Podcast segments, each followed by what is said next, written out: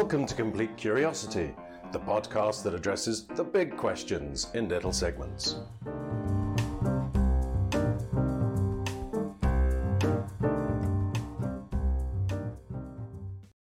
Hello, good morning, and thanks very much for joining us. Really appreciate your time because, given what is happening at the moment and the challenging circumstances, and you may have quite a lot of time on your hands or you may actually be extremely busy. So, welcome to our webinar this morning, which is about virtual longevity 12 tips to business sustainability.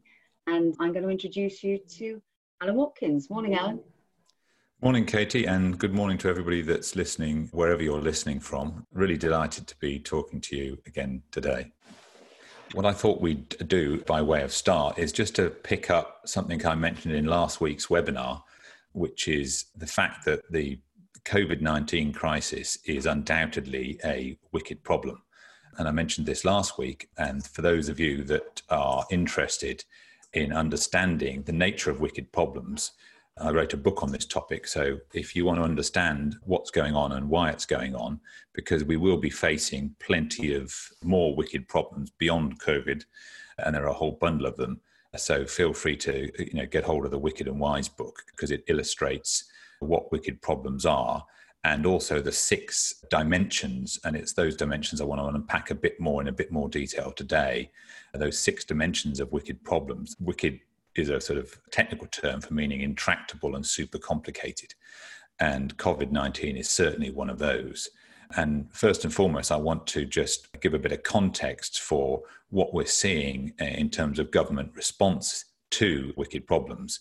And you can break down one of the dimensions of wicked problems is the multi-dimensional nature of it. And I just broke this down for everybody. I'm sharing a slide for those that have the video version of this broadcast.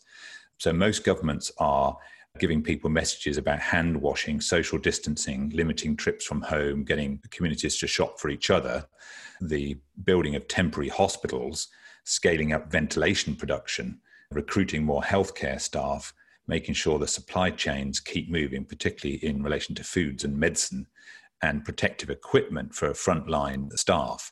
So that's the bulk of what we're hearing in the media from governments but that is really only the short term response to a crisis. Now, that's critically important. You have to do all of those things, of course, to try and break transmission, but it's not the only thing that we really should be paying attention to.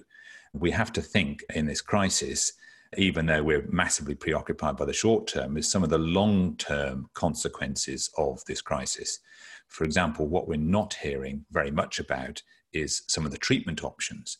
So, my old immunology professor, Stephen Holgate, is currently in the UK NHS system trialing out a drug called interferon beta, which is an immune molecule which may be helpful in reducing the damage.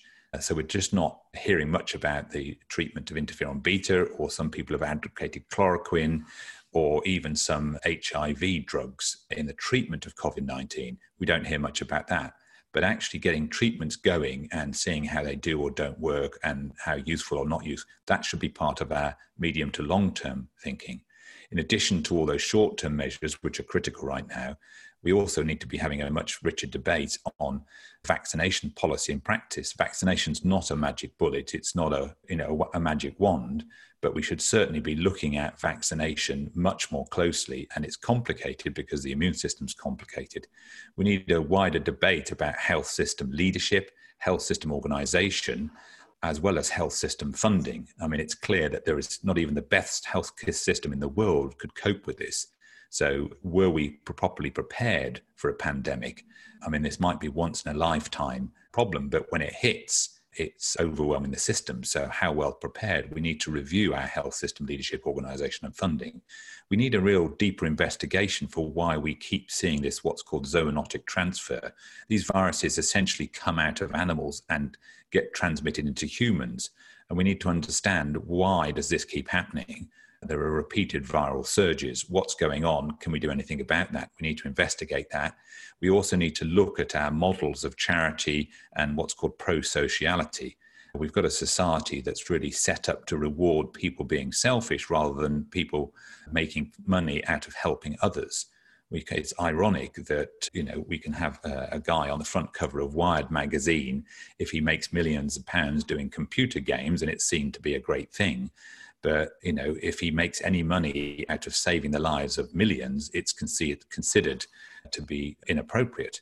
So we need to look at that very carefully.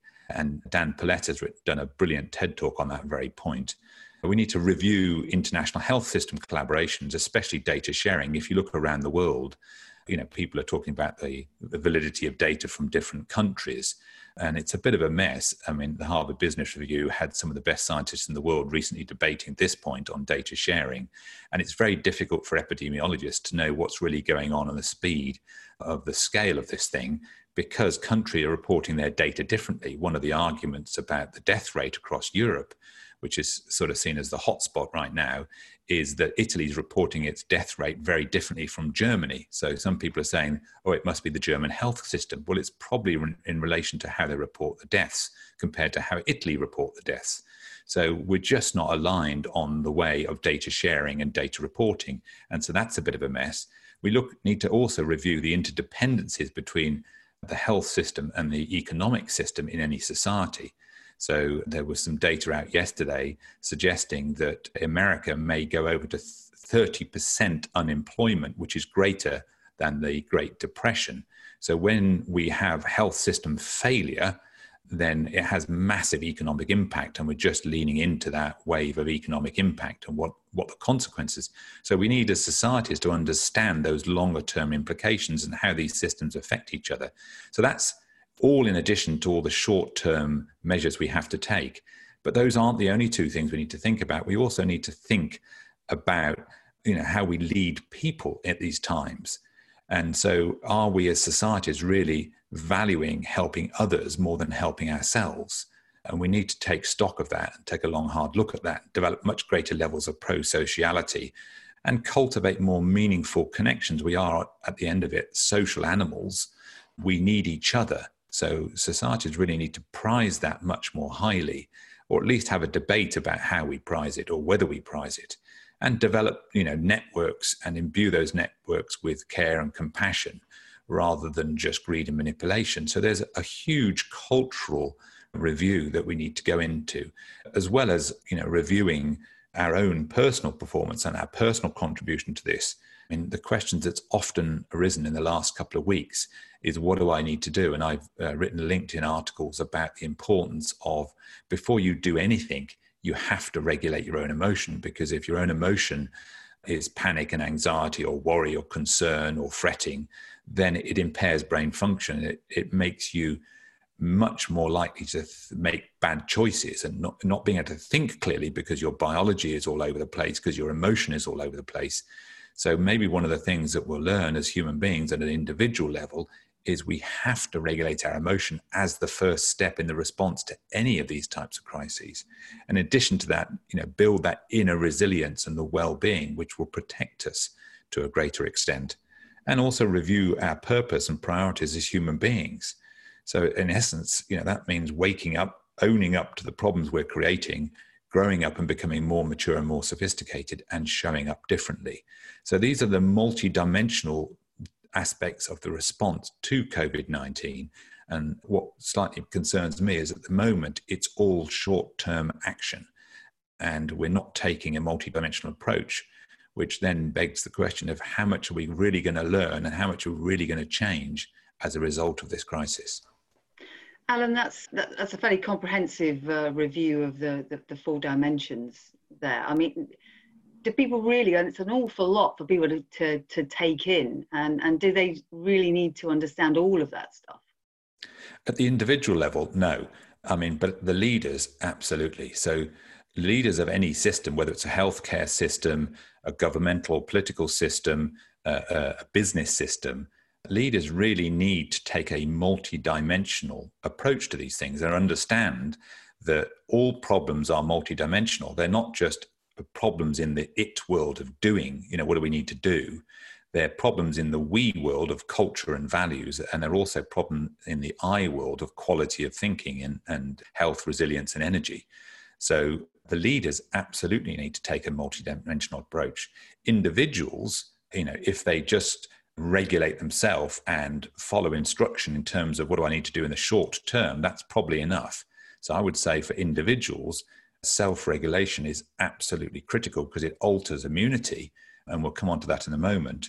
So, leaders, it's really follow the instructions in the top left and manage your own emotion. And but but that's what the individuals do. But the leaders absolutely need to take a multidimensional approach, and it's their failure to do so which means we keep hitting these wicked problems and we're going to hit more after covid-19 it may not be a health crisis you know it might be climate change crisis it might be a food crisis a political crisis there are many of these wicked problems and so if we don't understand why these are happening they will keep happening and we'll keep having a problem you talked about the we wanted to call this webinar virtual longevity what what do you what do you mean by that Right. So if you look at a business, as we're just starting to glimpse the potential economic impact, is there are many things that individual organizations can do to try and help survive this crisis and accelerate into this virtual or digital world and create longevity because it's clear to anybody that thinks about it very long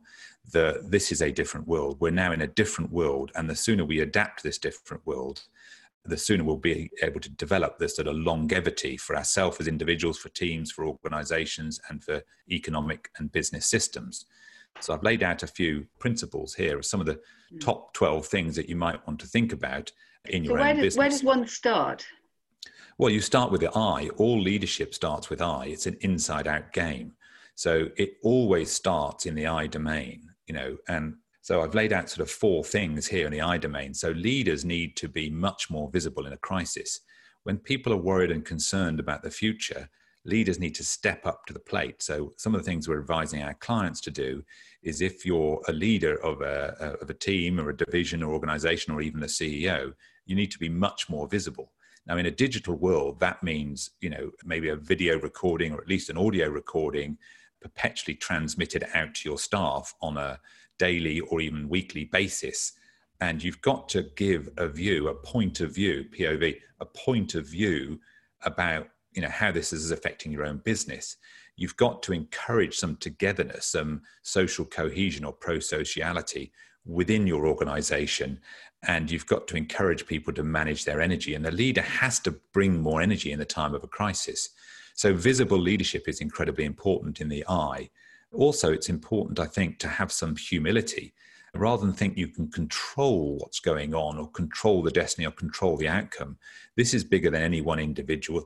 So you have to have some humility in the face of the uncertainty and not give false promises that you know what's going to happen tomorrow or how it's going to play out. So if you've got some humility in the face of that, what it will encourage will be a certain amount of sensory capability. You've got to sense how things are changing rather than try and predict and control. You need sense and respond mm. to the crisis. There's a good balance there, isn't there, between giving that sort of level of, of grounded sort of not certainty but but leadership and, and not panicking and, and that humility of actually nobody really knows what's going to happen. Yeah, so you've got to tell the truth, but to the fourth point, uh, third point is re- remain optimistic and positive. You've got to face the reality. Nobody's helped by, you know, false platitudes in, in situations like this. So face the reality of what's really going on. Call it, say it like it is. You know, drop the fake news and tell the truth about what's going on. But also do some, you know, offer some optimism and positivity as a species, as humanity, and we will get through this. And hopefully, we'll learn an enormous amount about who we are and how we are and that will be ultimately to our benefit. So we've got to move away from what some of our clients would call the chief worry officer, the CWO, and develop, you know, the sort of CRO, the chief reassurance officer, if you like. We've got to move away from the chief panic officer to the chief positivity officer. The chief anxiety officer has got to become the chief optimism officer. So we've got to percolate as leaders some optimism, some positivity. And as I said in last week's webinar, because it's good for business, but it's also good for your immune system to be more optimistic and more positive, even though this is a very difficult situation. It's important for well being to be optimistic and positive. So, that self regulation is central to leadership success. So, those are the four things within the I domain within any business to create that uh, virtual longevity. Virtual longevity isn't just about getting the tech right, it's how we show up as leaders and individuals in the tech space, in the virtual space. And that kind of togethering, that that sort of the, the we space that you you talk about, that that becomes obviously more difficult, particularly at the moment where you can't physically be close to people. So how how do we start to lean into that like now and and when we get through this? Well, well, it is more difficult because we're just not used to it. So that's what we've got to develop the communicational capability is how do we connect in a meaningful fashion with each other over, over Zoom or Skype or Teams or whatever platform you're using. And hopefully, one of the things that will come out of this is the ability to connect in a meaningful way and develop some, some communicational subtlety and nuance, which means speaking more to the point, being briefer, being more respectful of each other's time, and stop having surface conversations and get into deeper, more meaningful conversations. And if we do that, then we'll become very adept at connecting in a meaningful fashion in a virtual space. One of the things we're seeing in our client base is clients, you know, and, and certainly the leadership of, of organizations has to review the communicational demands. We see so often in so many organizations that people are working hard literally just to keep the leader informed. Now, when people are busy handling the crisis, having to constantly work to update, you know, more senior people is a pain.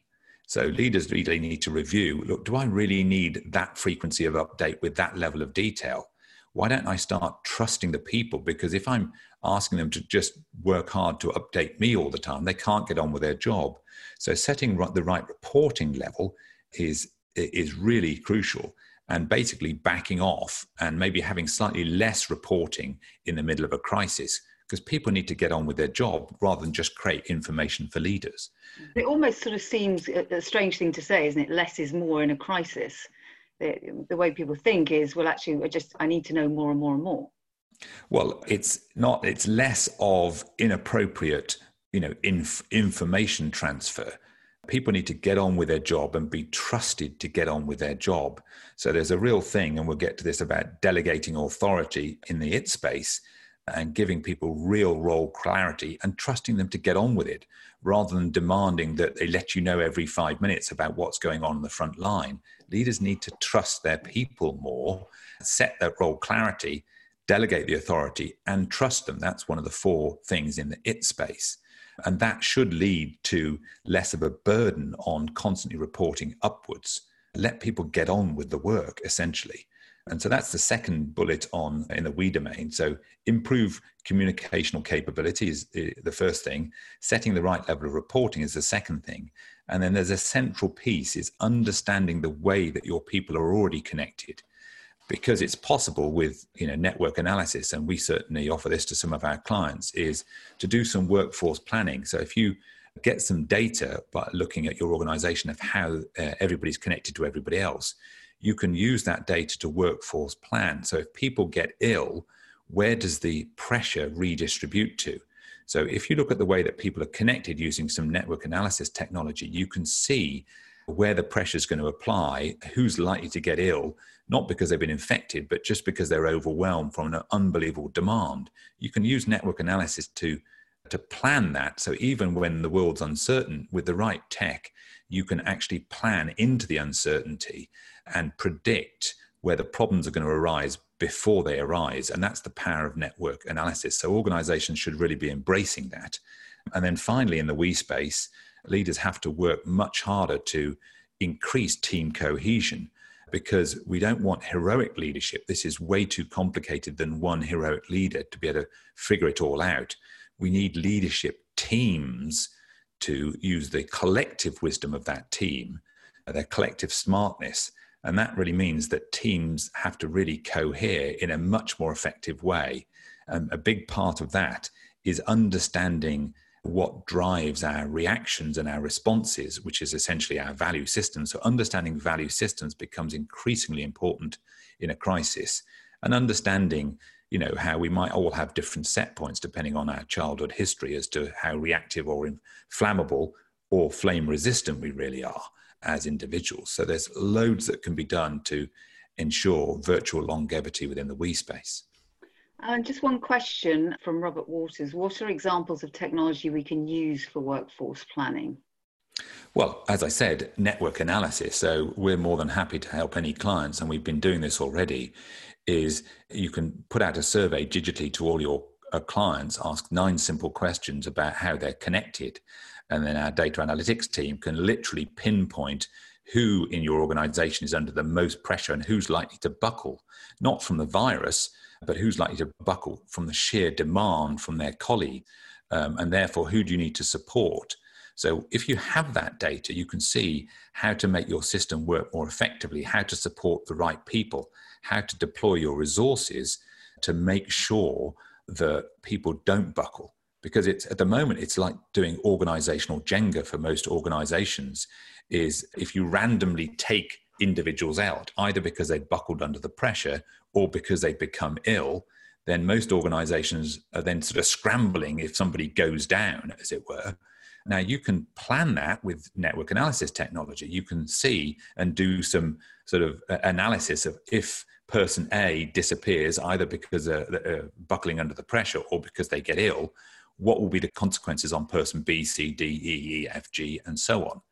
So you can use network analysis to do that. So organizations, there is this technology available. They need to be leaning into that and using that right now to minimize the impact and optimize the support to the people who are under the most pressure as the system copes with the crisis. So you could actually tell if you took out, you know, the the, the CEO became ill or, or the leader of a big division, what what the actual implication um, yeah, exactly. And I spoke to a divisional head recently, and their planning had amounted to, well, if I become ill, my number two would take over. And when I said, well, what happens if your number two becomes ill as well? Was the answer I got. I mean, it's no planning. You can't run an organization. So, virtual longevity requires a much more disciplined, data driven analytic approach to plan your way through this crisis, not just you know shoot from the seat of your pants and just on a wing and a prayer and hopefully people will be all right. That's way too risky. The good news is you can plan your way through with the right tech. Okay, cool. So moving on to the the it domain, I think we've got some information about network analysis that we can include with the recording of this as well. But you're talking about the the the it domain being obviously really really important but the i and the we um, you've specifically chosen to go in that in that, that order so perhaps mm. you hmm. can explain a bit more about that well uh, you know as i said leadership starts with i so you, one should always start with i and the first step of the i is self-regulation so if i can show up better and we can show up better then our chances of coming up with the right answers in the it is much more enhanced so our approach is always I, we, into it. Unfortunately, business is very traditionally it addicted and obsessed about the it because there's so many things to do. And you'll see most of the governments around the world, their response is short term it, almost ignoring the I and the we dimensions. And that's a mistake in my view. The problem is multidimensional, even if you don't realize it's multidimensional. I mean, people's panic is an I problem. There's individuals panicking. So we have to take account of that and we have to offer strategies for that. So we've covered some of the, the top four I tips and the top four we tips. In terms of the it tips, as I said, delegating authority, establishing role clarity, and then trusting people to get on with the work would be sort of tip number one in the it domain. So getting real role clarity and the authority delegation is unbelievably important to create virtual longevity. And then there's a very interesting point about balancing the empowerment with direction. Because, of course, if you just empower the front line and give the front line no direction, that's not really empowering, that's abdication. So, we need to get the balance right between leaders giving direction and, and clarity on what needs to happen and balance that with the empowerment. Because if you just give all direction and no empowerment, that's micromanagement, that's you know overly controlling, that's dictation that's not empowering. So we have to get the balance right between empowering the front line, but also giving them clarity and direction. So that's top tip number two in the it domain. can I just interrupt there? We've just got a question from Mary Reed about how how can NHS team members, not the leaders, help each other to manage their overload within an already stressed system? Well, it starts in going back to that's an I question, which is, you know, how can I dot dot dot? So when that question arises, the first response always is manage yourself.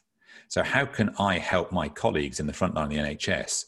Is well, before I try and help my colleagues, manage your own emotional state, which means, first of all, do I even know what emotional state am I in? Am I in panic? Am I in anxiety? Am I in worry? Am I in concern? They're different things. So if you don't know whether you're on the planet of panic, worry, anxiety, or if you don't know which planet you're on, you're lost. So there's a, an emotional literacy thing that has to, have to be developed in most human beings. I mean, it's very interesting in the work that we do with organizations is when you ask people to look inside and identify what emotions are you actually feeling on a regular basis. Most human beings don't know more than a dozen different emotions or experience a dozen, dozen different emotions in their life. And there are actually 34,000 emotions it's possible to experience. Most people don't know more than a dozen.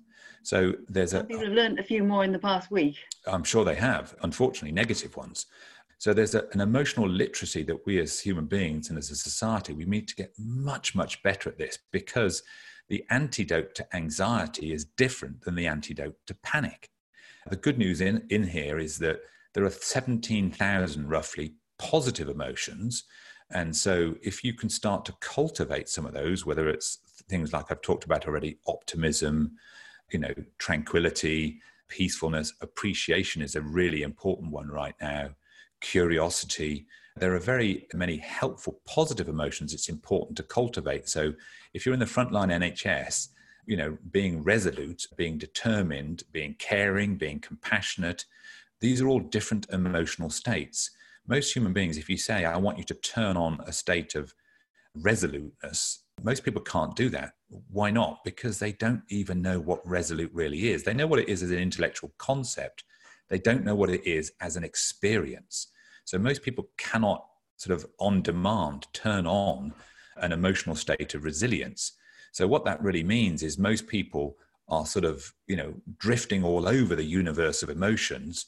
You know, one bit of bad news, one piece of social media, one scare story, you know, they're suddenly over into panic again. And and so human beings need to cultivate and develop the ability to control their own emotion and that has to happen as an I task before you start to support each other. Because I can tell you for a fact that if I am resolute in the face of a difficult situation, I can infect the colleagues around me with a similar degree of resoluteness. And you know, the good news is is that positive emotions are just as contagious as negative emotions. So if I am determined in the face of difficulty, I can infect others with that determination. So if I control me, it will help others control themselves. Okay, so Mary, I hope that's answered your questions. If not, um, please please come back to us. Alan, you were just finishing off the, I think we're halfway through the it domain there. I just want to ask people if they've got any questions. I'm just looking at the time here. If you've got any questions, please share them in the chat or the Q&A. Really, really would appreciate that. Do you want to just right. So just to finish off the, the, the top four tips, we said delegating authority, trusting people and giving them role clarity is tip number one. Secondly, balancing empowerment and direction. Thirdly, instilling some basic digital discipline because so many of us are now interacting digitally. Communicating digitally is a completely different kettle of fish than communicating if you're in the room with each other. And the fourth thing is pivoting and adapting to the current commercial environment. I mean, we've seen many organizations go into sort of shutdown panic mode. But if this goes on for months, we're going to have to learn to operate and transact and trade in a virtual digital environment like we never have before. So we're going to have to adapt to this world and see how society can move forward. So we, we should really be accelerating into this digital virtual world rather than you know just seeing it as a temporary thing and part of that is being open to possibility, open to the possibility of how we change our business models, you know, how we change our meeting schedules, how we change the governance of our organizations. And we've got to be flexible and we've got to learn much faster. So our ability to learn anything has to accelerate and our ability to deploy that learning so we develop organizations need to be something called deliberately developmental organizations, DDOs. And so the more we'll develop our capability, the more we'll able to create longevity in a virtual world. But I just wanted Alan, to come. Alan, Yeah. sorry, can I just interrupt one second? Just a question from Katie Lynn. Please, can you say more about digital discipline uh, at some point? That's exactly what I was about to come back to. So Okay, in, in the digital discipline, I've got your top 10 digital discipline notes. And There I'm, go, gonna- Katie. I'm showing I'm showing this as a slide. So when you're you you know in a digital platform world, there's some basic rules that one has to embrace. You know, first of all, obviously good video connectivity, getting light on your face so people can actually see your face because that's how we're connecting with each other is that we're seeing each other's face. So make sure you're not sitting in a darkened room with light just over half your face. Minimize the distractions. It might be amusing to see on uh, you know BBC News uh, a child coming in in a baby walker and a wife scrambling to drag the baby out while he's being live interviewed on television. It's very entertaining, but actually, if we're going to have if we're going to do our work in a digital space, you've got to minimize the distractions. So a quiet space, no interruption, as much as possible. Muting when you're not speaking and raise your hand if you've got a question. See, these are just basic disciplines of a digital world. Digital world. And also, we have to be prepared for an increased level of intensity. When you're literally seeing 10 or 20 faces up close into a camera, you can see every flicker of an eyebrow. So it makes the interactions much more intense. So you have to be prepared for that. And we recommend that people do more frequent, shorter sessions of interaction because they are very intense. And allied to that, taking longer breaks and moving around during those breaks else you'll discover that it feels like your chair is stuck to your backside for 12 hours a day. So moving around is incredibly critical and taking longer breaks. And if the meeting's being facilitated, allow the facilitator to do their job, allow them to invite you in rather than jumping in in that natural style that we would do if we were in the room together. Be a bit more respectful of each other and be fully present, concentrate. I mean, so often, you know, when people are in digital meetings, they've got a second screen going with you know, their email. So they're pretending to listen, and that's kind of disrespectful. And also, it's impairing your ability to gain value from that meeting. So you're not supporting your colleagues by running two or three screens. You need to be disciplined and focused and present and being respectful of each other and be brief when you communicate. And if you're in this sort of Zoom environment, certainly you can use breakout groups and engage properly in those those types of things and resist the temptation if you're running a meeting to have sidebar chats in the private part of the chat messaging and finally you know take notes this is a great opportunity to really accelerate your ability to learn as a human being and it's not the fact that we go through difficulties what's really important here is how much are we going to learn through this covid crisis about ourselves, each other, and the way that we set up society? And will that learning result in a change in the way that we show up as individuals, teams, and organizations? So, one of the big benefits coming out the back end when we come through this COVID crisis is how much have we learned as individuals, teams, and organizations? And have we used that learning to change the way we function in a positive way? Have we actually developed as, as human beings? Have we developed our culture? Have we developed our team capability? Have we developed our way, our ability to connect in a more meaningful fashion? And have we developed our business models and ways of working? And if there's any silver lining to this, we may leap forward uh, as a species in how we show up as individuals, how we show up as teams, and how organizations change as a result.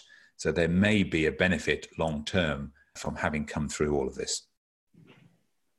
Thanks, Alan. I just want to throw out one last request. If there are any other questions that people might have, please ask them now. So we've covered we've covered an awful lot of ground. Is there just like one one or two sentences, Alan, that you want to kind of finish off with? Yes. So when you're wondering about what should I do, faced with any difficult, whether it's COVID or frankly other things that you'll face next year, I mean, hopefully this won't last more than a few months. We're already seeing encouraging data on the stats from northern Italy that things may be plateauing in Italy and we're maybe two or three weeks behind Italy. This won't last forever. And certainly next year we'll get beyond this. But when we will meet another crisis for sure, and the first port of call, the first thing to think about when you're in the face of a difficulty or a crisis, manage yourself first. And we've released apps to help people do that. So you can download the universe of emotions just to start to help people cultivate their emotional literacy and emotional regulation. So I really hope that one of the main takeaways for individuals, individual human beings, that we become much more effective at emotional self regulation because that is an unbelievable game changer, not only in terms of your immunity and your well being, but your, inter- your ability to deal with a crisis and think clearly, your ability to interact with each other and support each other, and come up with adaptable innovations and solutions for your business. So, emotional regulation would be my main takeaway message for people. It's the start point. If we've piqued your curiosity or you've enjoyed anything we've talked about in this podcast, please subscribe email us, or just visit our website at complete-coherence.com.